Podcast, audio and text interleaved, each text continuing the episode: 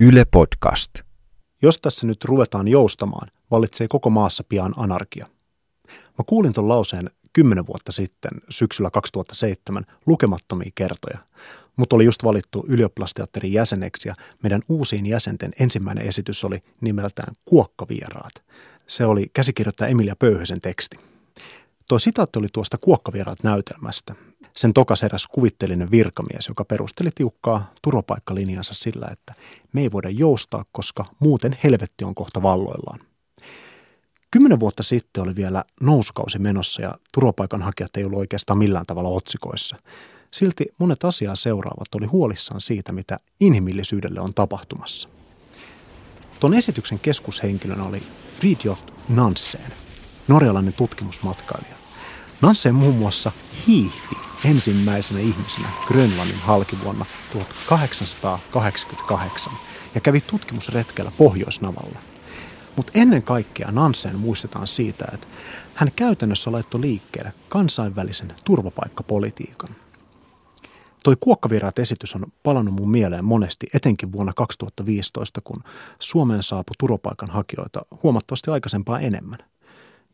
Uutisissa puhuttiin kriisistä, vaikka kyse taisi olla enemmän siitä, että hetkellisesti meidän viranomaiskoneistolta putosi kintaat kädestä. Nyt tutkimusmatkailijoita ei oikeastaan enää ole. Meidän ei tarvitse hiihtää jäätikölle nähdäksemme, mitä niille on tapahtumassa. Ja meillä on enemmän tietoa ympäröivästä maailmasta ja sen toiminnasta kuin koskaan aikaisemmin. Ja me tiedetään, että ilmastonmuutos saattaa pakottaa entistä suurempia määriä ihmisiä liikkeelle. Mutta miten me silloin toimitaan? Osataanko me varautua siihen? Saako ihmiset edes lähteä liikkeelle? Teatterin yksi ihana piirre on siinä, että se pakottaa ihmiset kohtaamaan toisensa. Yleisö ja näyttelijät, ne on samassa tilassa. Se on eräänlainen empatiaharjoitus. Me voidaan silloin asettua sellaisten ihmisten asemaan ja elämäntilanteisiin, jotka on meille ihan vieraita. Tuossa kuokkavieraissa mä esitin muun muassa naisen, jolta on kuollut kaikki, niin hänen veneturmassa hukkunutta miestä. Mutta mitä tarkoittaa, kun ihminen menettää kaiken ja on pakotettu lähtemään? Voidaanko me, jolla on lähes kaikkea, ikinä ymmärtää sitä vai käperytäänkö me vaan omaan kuoreemme? Tämä on Tulevaisuus Hanskassa ja minä olen Jari Hanska. Varoitus, tämä ohjelma saattaa sisältää toivoa.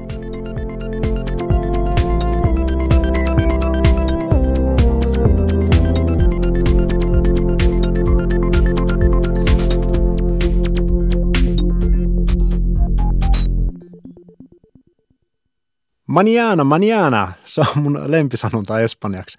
En mä siis Espanja oikeastaan paljon muuten osakkaan, mutta maniana tarkoittaa, että huomenna. Eli jos jonkun jutun voi siirtää huomiseen, niin se todellakin siirretään vasta huomiseen. Maniana on mun elämän story, mutta äh, sitten tuli ilmastonmuutos ja pilas kaiken. Se ei nimittäin ole mun maniana huuteluista paljon perustanut. Yksi konkreettinen asia, missä tämä näkyy, on ihmisten siirtyminen pois sellaisilta alueilta, joissa edellytykset elää on heikentynyt. Eli jos sä mietit, tapahtuuko se vasta maniaana, niin ei todellakaan. Mun mielestä tähän liittyy se sama tavalla, mikä liittyy kaikkeen ilmastonmuutoskeskusteluun, ympäristömuutoskeskusteluun, että tämä tapahtuu jo ja siihen tulisi herätä, että tämä on jo meidän arkipäivää. Niin kuin pienet saaret uppoo, meillä on tulvia – meillä on aavikoitumista. Aivan. Ja kuka sä olet? Eli Evelina Lyytinen, äh, erikoistutkija siirtolaisuusinstituutista. Mä oon taustaltani maantieteilijä, ihmismaantiedettä opiskellut ja sitten pakolaistutkimusta. Mä oon tutkinut hyvin laajasti jo niin kuin mun urani alkuvaiheessa äh, pakkomuuttoa globaalina ongelmana. Ja siellä sitten nämä ympäristökatastrofit, ympäristömuutokseen liittyvät muuttoliikkeet on sitten yksi, yksi osa-alue. Lyytinen on suomalaisella tutkimuskentällä ehkäpä yksi parhaiten muuttoliikkeitä ja ilmastonmuutosta seuraava tutkija. Hän oli järjestämässä tammikuussa alan seminaaria, mutta ongelmaksi tuli, ettei kotimaasta tahtonut löytyä tuolla kompulla toimivia tutkijoita. Tämä on harmi, koska me tiedetään jo, että ilmastonmuutoksen takia muuttavien ihmisten määrä tulee lisääntymään. Kannattaisi siis varmaan tutkia, missä he liikkuu ja kuinka pian. Pakolaistutkimuksen saralla on tavallaan kaksi semmoista erilaista koulukuntaa taas. On semmoinen vähän semmoinen hälyttävämpi koulukunta, vähän semmoinen kauhuskenaariokoulukunta, uh, johon esimerkiksi semmoinen tutkija kuin Norman Myers kuuluu. Hän on sanonut, että 2050 olisi jopa 200-250 miljoonaa ympäristösyiden takia muuttanutta. Mutta sitten on maltillisempia koulukuntia esimerkiksi niihin kuuluu tämmöinen tutkija kuin Richard Black Sussexin yliopistosta, joka sitten niinku on vähän maltillisemmin arvioinut näitä. Myös muut tutkijat puhuu tämmöisistä tavallaan vuositasolla tämmöisistä sadoistuhansista mahdollisesti. Tulevaisuudessa joistain miljoonista, mahdollisesti 25 miljoonaa vuosittain.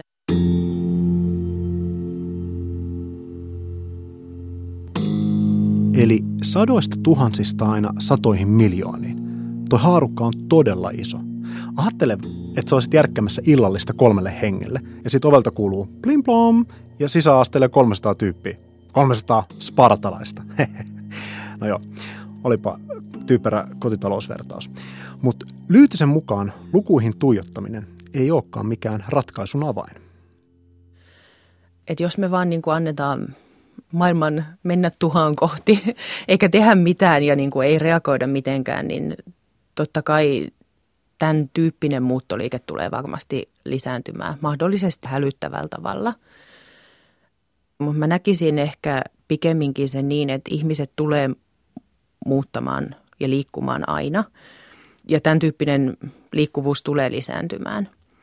Niin miten me turvataan näiden ihmisten ne perusoikeudet ja ihmisoikeudet, niin mä lähtisin ehkä miettimään sitä. Mun mielestä se on niin kuin tosi tärkeä kysymys. Jos me mietitään suojelun näkökulmasta, niin meidän pitäisi suojella joka ikistä ihmistä. Ja tavallaan siinä massalla ei pitäisi olla niin paljon merkitystä. Mutta toki se, että jos meillä on joku suht luotettava skenaario, että lähestytään tämmöisiä satoja miljoonia – mitkä voi olla mahdollisia, jos ei me nyt niin kuin reagoida näihin kysymyksiin. Niin toki sitten täytyy myös miettiä, mitä se suojelun laatu on, on siinä kohtaa. Nyt mä kuitenkin jatkan tätä kotitalousvertausta. Eli jos sieltä ovesta tuleekin se 300 spartalaista, niin sitten vaan jatketaan sitä soppaa. Jaetaan se useamman kesken. Simple as that. Paitsi et ei. Tilannehan on se, että A. Ei ole soppaa ja B just nyt kellään ei edes halua ajatella sitä sopan tekemistä, saati jakaa sitä. Eli Euroopan poliittinen tilanne on takalukossa. Tulevaisuuden kannattaa tarkoittaa sitä, että jos mitään halua valmistautua ilmastonmuutoksen vuoksi muuttavien ihmisten tuloon ei ole, niin sitten sitä soppaa ei koskaan tulla edes keittämään. Ja sit me ollaan pulassa. Okei, jotta tämä typerä kotitalousvertaus olisi toimiva, niin pitää muistaa, että meillähän on jo valtava talo, jossa asuu tuhansia ihmisiä jo nyt. Talossa on keskuslämmitys, juokseva vesi, sähköt, laajakaista yhteydet ja kaikki pelit ja vehkeet. Ja nyt sinne ovelle tulee ne 300 henkeä, joilla ei ole mitään joiden talo on täyttynyt mudasta ja aurinko korventanut koko sadon ja juokseva vesi ehtynyt aikaa sitten. Jos me nyt etukäteen vähän varauduttaisiin siihen sopan keittämiseen, niin eiköhän me näillä resursseilla saataisiin homma toimimaan. Eiks vaan? Mutta käydään tässä välissä kuuntelemassa, miltä siellä ilmastonmuutoksen aiheuttaman konfliktialueen keskellä tuntuu suomalaista rauhanturvaajasta vuonna 2062.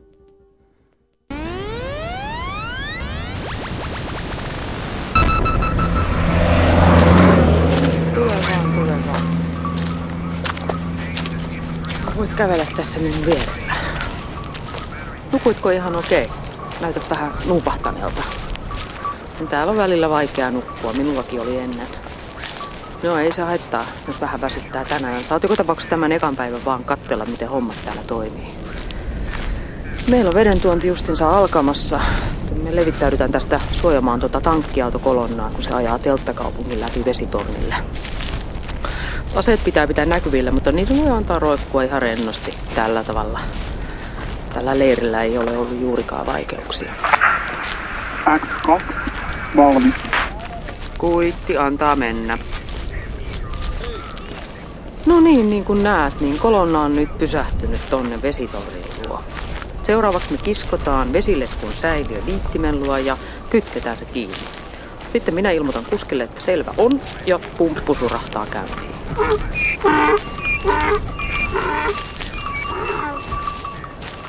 Täältä meidän tomaatit tuli ennen.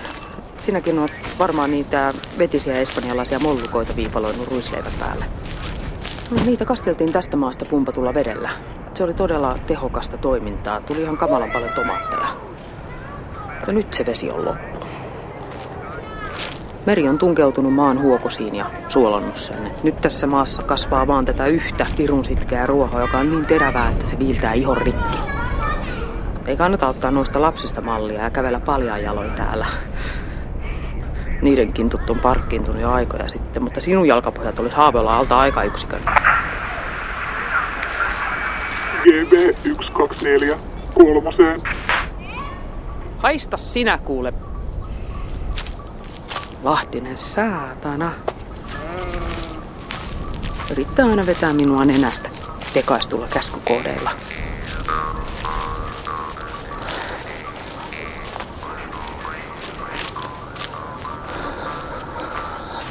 Tuolla vesisäiliöiden päällä on noita uusia kosteudenkeräjiä. Niistä on tullut yhä tehokkaampia, mutta ne ei silti riitä läheskään tämän väkimäärän tarpeisiin. Rannikolla viljellään vihanneksia suolasella vedellä, vaikka kaikki tietää, että se vaan pahentaa maaperän ongelmia. Tällä väellä on nyt kiire päästä eteenpäin ja salmen yli etelästä virtaa lisää ihmisiä. Onneksi tahti on hidastunut sen jälkeen, kun sota loppui. Leirin kantokyky ylittyy, niin vesiannoksia joudutaan leikkaamaan. Silloin tulee ongelmia. This town ain't big enough for the two of us.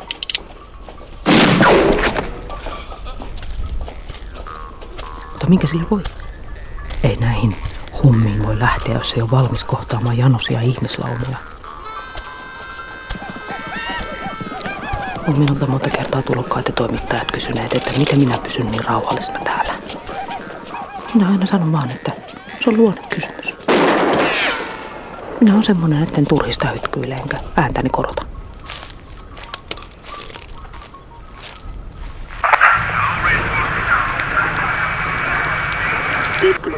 A alueella kolme.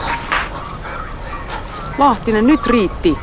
Ei voi vitsailla tollasella asialla. Ajattele sitä päivää, kun oikeasti tulee 57A ja minä luulen, että... Toistan 57A alueella kolme.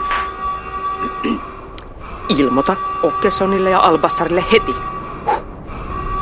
Vesivarkaita. Kymmenen. Ajovat lännestä kukkuloiden takaa vartioiden huomaamatta. Kaksi leiriläistä on ammuttu. Vauhtia! Mitä sinä siinä vielä kökötät? Missä se sinun ase oikein roikkuu? Nyt mentiin! Koita olla kuolematta. Minulla jäi sinun perehdytys vielä kesken.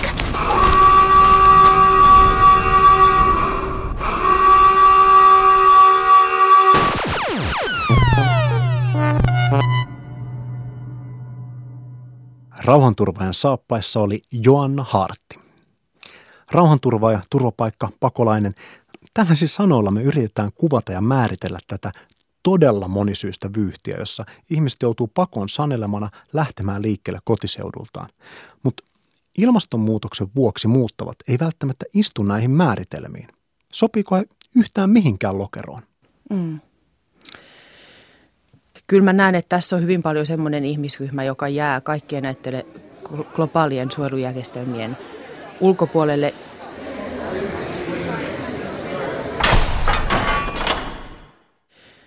Koska meillä ei ole lainopillisesti mitään tiettyä määritelmää näille ihmisille, jotka muuttaa näiden syiden takia.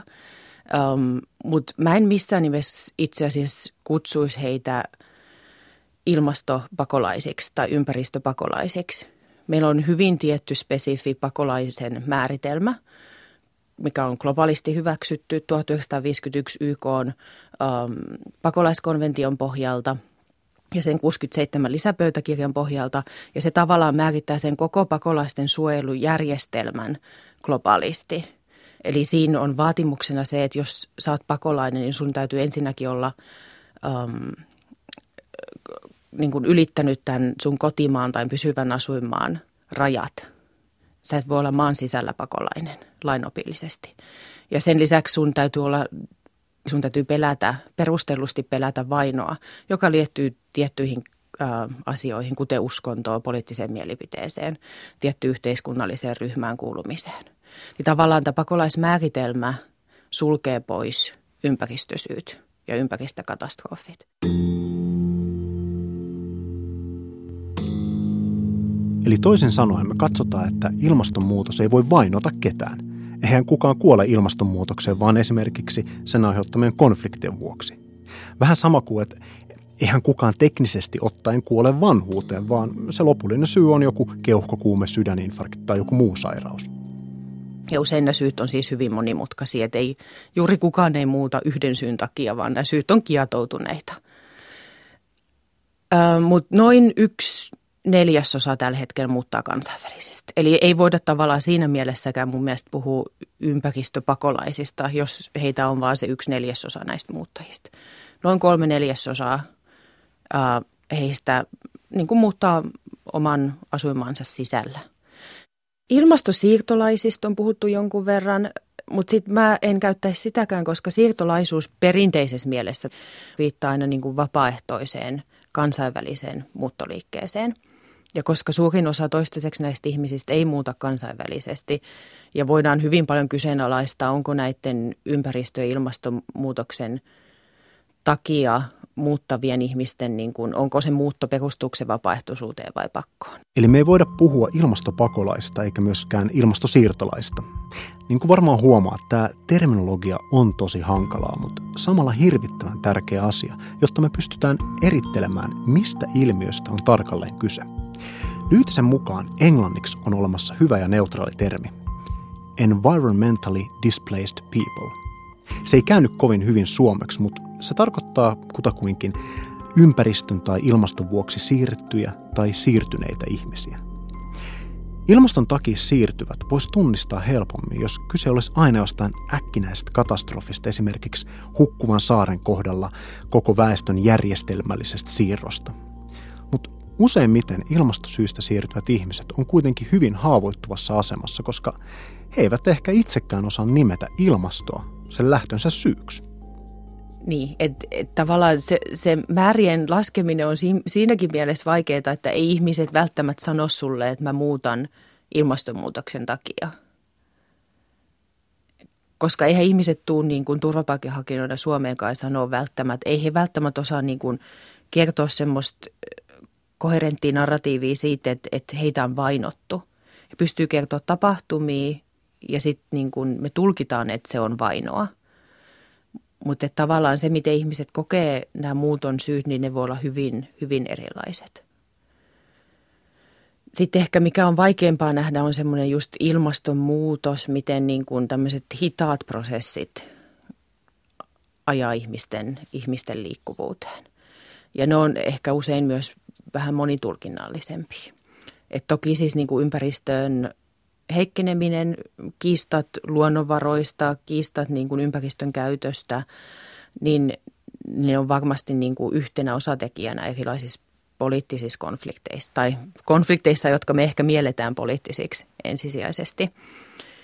Esimerkiksi Syyrian konfliktista voidaan ajatella, että siellä on taustalla myös ehdottomasti niin kuin tämmöisiä ympäristön, ympäristöön liittyviä syitä. Pahaa kuivuutta – hallitus ei ole mitenkään huolehtinut esimerkiksi niin kuin luonnonvarojen käytöstä. Eli päätös lähtee liikkeelle tapahtuu monesta syystä ja ilmastonmuutos ei yleensä ole suora syy. Tulvat, juomaveden loppuminen, se kun oma takapiha alkaa näyttää Marsilta, nämä on niitä syitä, minkä takia elämä muuttuu mahdottomaksi ja ihmiset lähtee liikkeelle. Aina uhka ei ole passiivinen ilmastonmuutos, vaan ongelmana on muut ihmiset. Brittilehti Guardianin mukaan vuoden 2017 aikana maailmassa on murhattu jo 158 ympäristön suojelijaa. Se on neljä murhaa viikossa. Siis aina kun on ollut ihmisiin, ihmiset on liikkunut.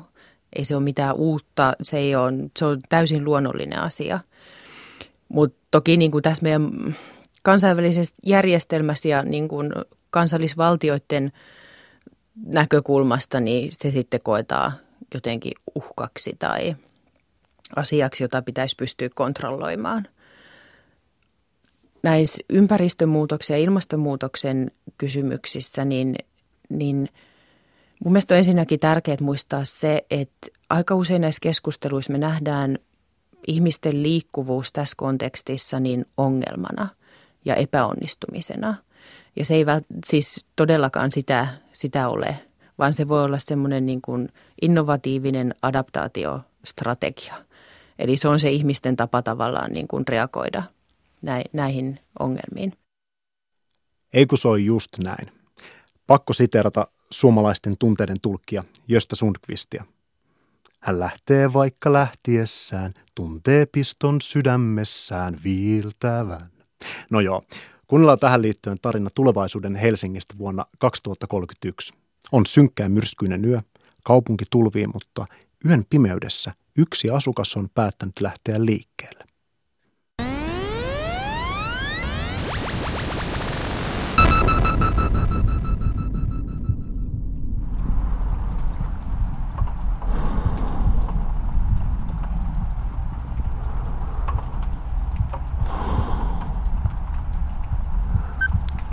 Moi Jaakko. Kun sä saat tän viestin, niin mä oon toivottavasti jo kaukana. Bussit ei kulje, metrosta puhumattakaan, mutta mä vaikka uin, jos niikseen on. Kalliossa on pakko olla kuivempaa, ainakin siellä ylhäällä kirkon vieressä. Vesi valuu alaspäin, eiks niin? Voi olla, että se on aika pitkä matka täältä Suvilahdesta, jos mä oikeasti joudun uimaan. Mutta mä en tiedä, mitä muuta mä voin tehdä.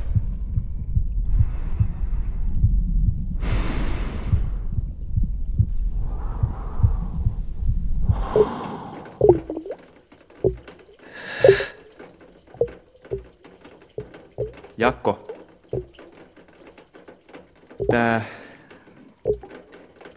Tää on erokirje. Mä sanon sen nyt tähän heti alkuun, ettei jää epäselväksi. Noin. Nyt mä sanoin sen. En mä tiedä, mitä mä nyt enää vielä selitän. Kannattaisi mun selittää enää yhtään mitään. Mä en ole lähtenyt vielä, mutta ihan kohta mä lähden. Kello on 21.06 ja mä oon nyt vielä täällä meidän kotitalon alimmassa kerroksessa.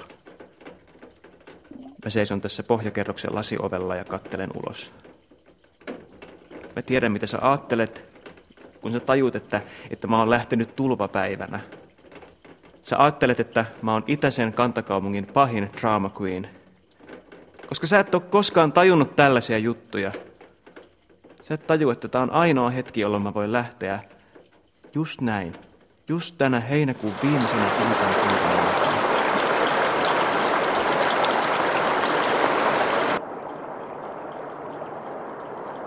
Tässä mä vaan seison ja kattelen tuota ulkona vellovaa kaaosta, enkä pysty lähtemään.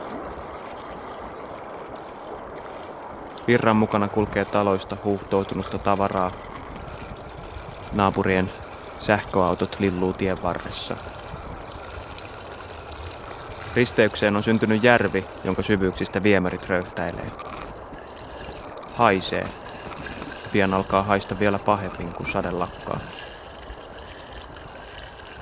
Joku pitkään hupulliseen sadetakkiin pukeutunut mies kahlaa järvessä ja yrittää rassata viemäreitä.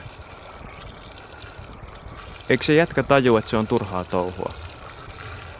Sieltä tulee vaan likasta vettä takaisin ylös. Ei se taju.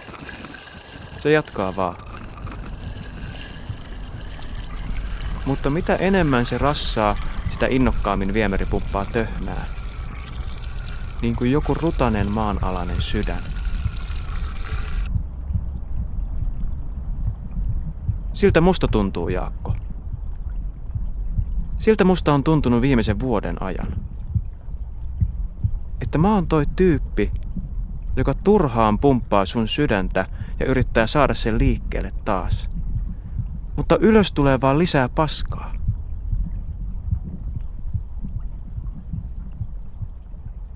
Tätä kaupunkia ei ole rakennettu tällaisia vesimääriä varten.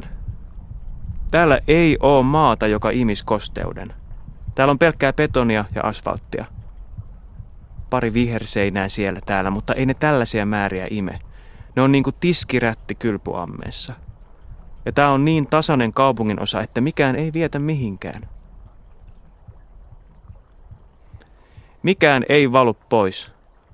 Kaikki jää tänne.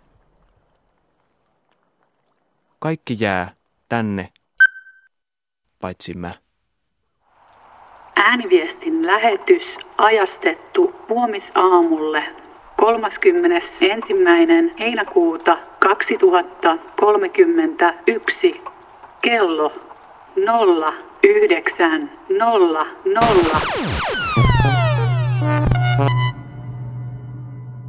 Täyttyy joet vierineistä, pettymyksen kyyneleistä.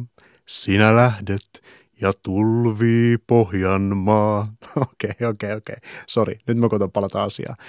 Tuon liikuttavan erokirjan muuten tulkitsi erinomainen Antti Autio. Ilmastonmuutos tulee työntämään ihmisiä liikkeelle, etenkin globaalista etelästä. Mutta yhtä lailla se voi näkyä Yhdysvalloissa keskilännen kuivuutena ja maapallon pohjoisilla alueilla esimerkiksi voimakkaina tulvina.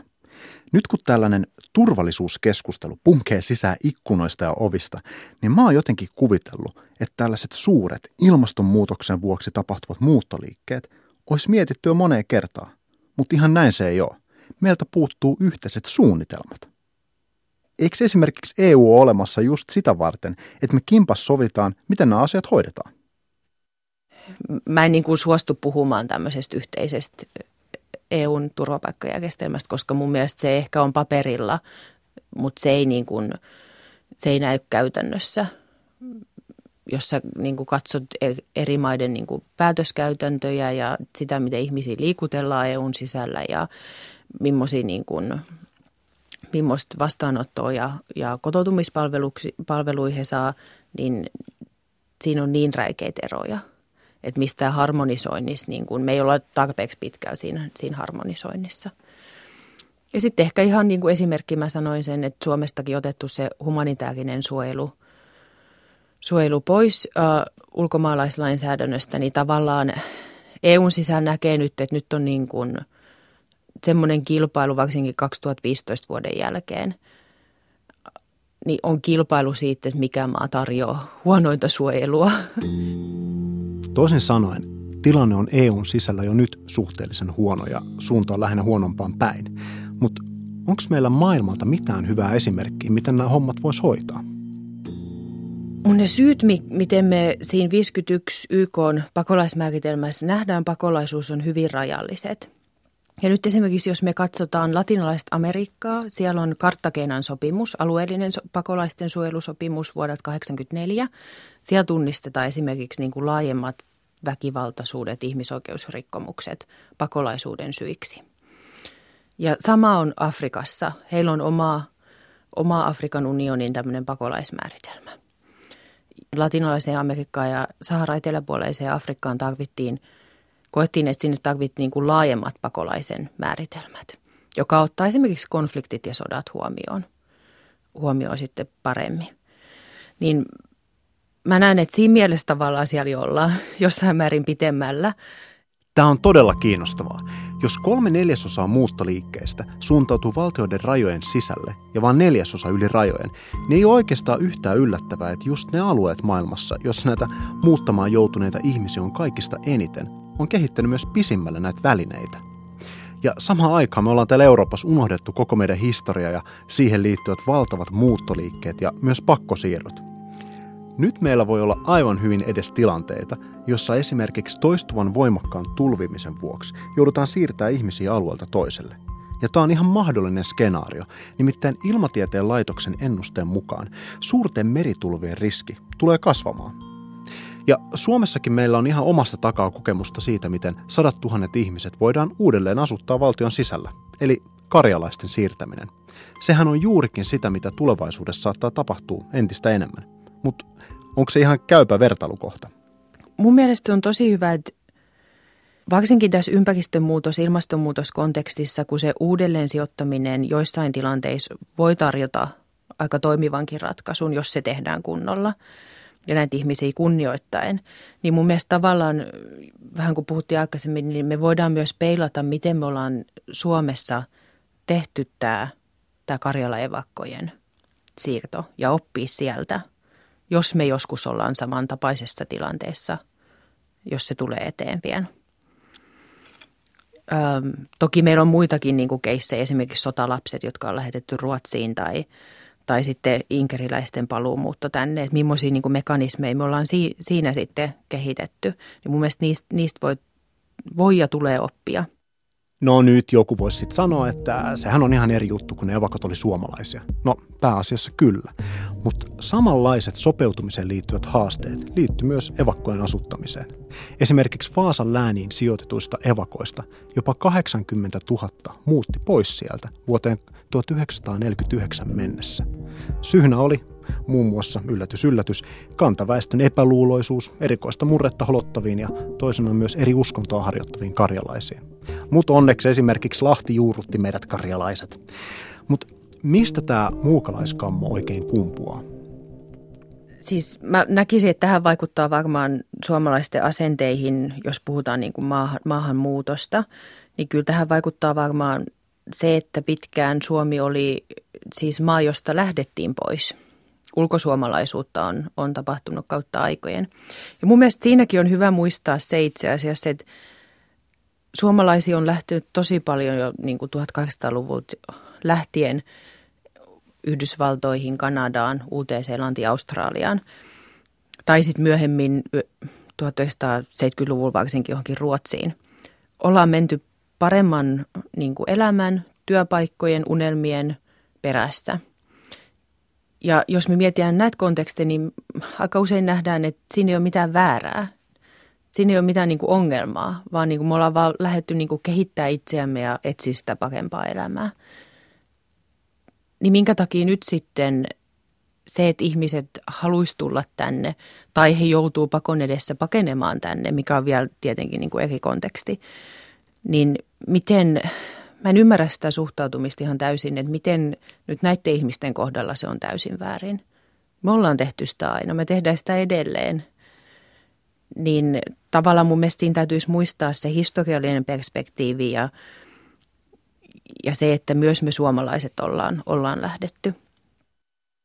Mun mielestä tässä on syytä olla sekä optimisti että pessimisti tietyssä mielessä, realisti. Että tunnustaa ne, ne faktat, mitä siellä on, vaikka ehkä tästä ympäristömuutoksesta ja muuttoliikkeestä on vielä aika vähän faktapohjaista tietoa. Ja sitten toisaalta olla se optimisti, koska mä näen muuttoliikkeessä hyvin paljon positiivisia ulottuvuuksia. Se voi olla ratkaisu moniin asioihin. Eli kyllä menisi ehkä enemmän sinne optimismin puolelle. Mä ainakin toivon, että me opitaan historiasta. Silloin meillä on nimittäin myös toivoa. Seuraavassa jaksossa jatketaan liikkumisen parissa, nimittäin rahan liikkeiden. Silloin käydään läpi, mitä ilmastonmuutos tarkoittaa talouden kannalta. Romahtaako kaikki vai tuleeko meistä jopa entistä vauraampia?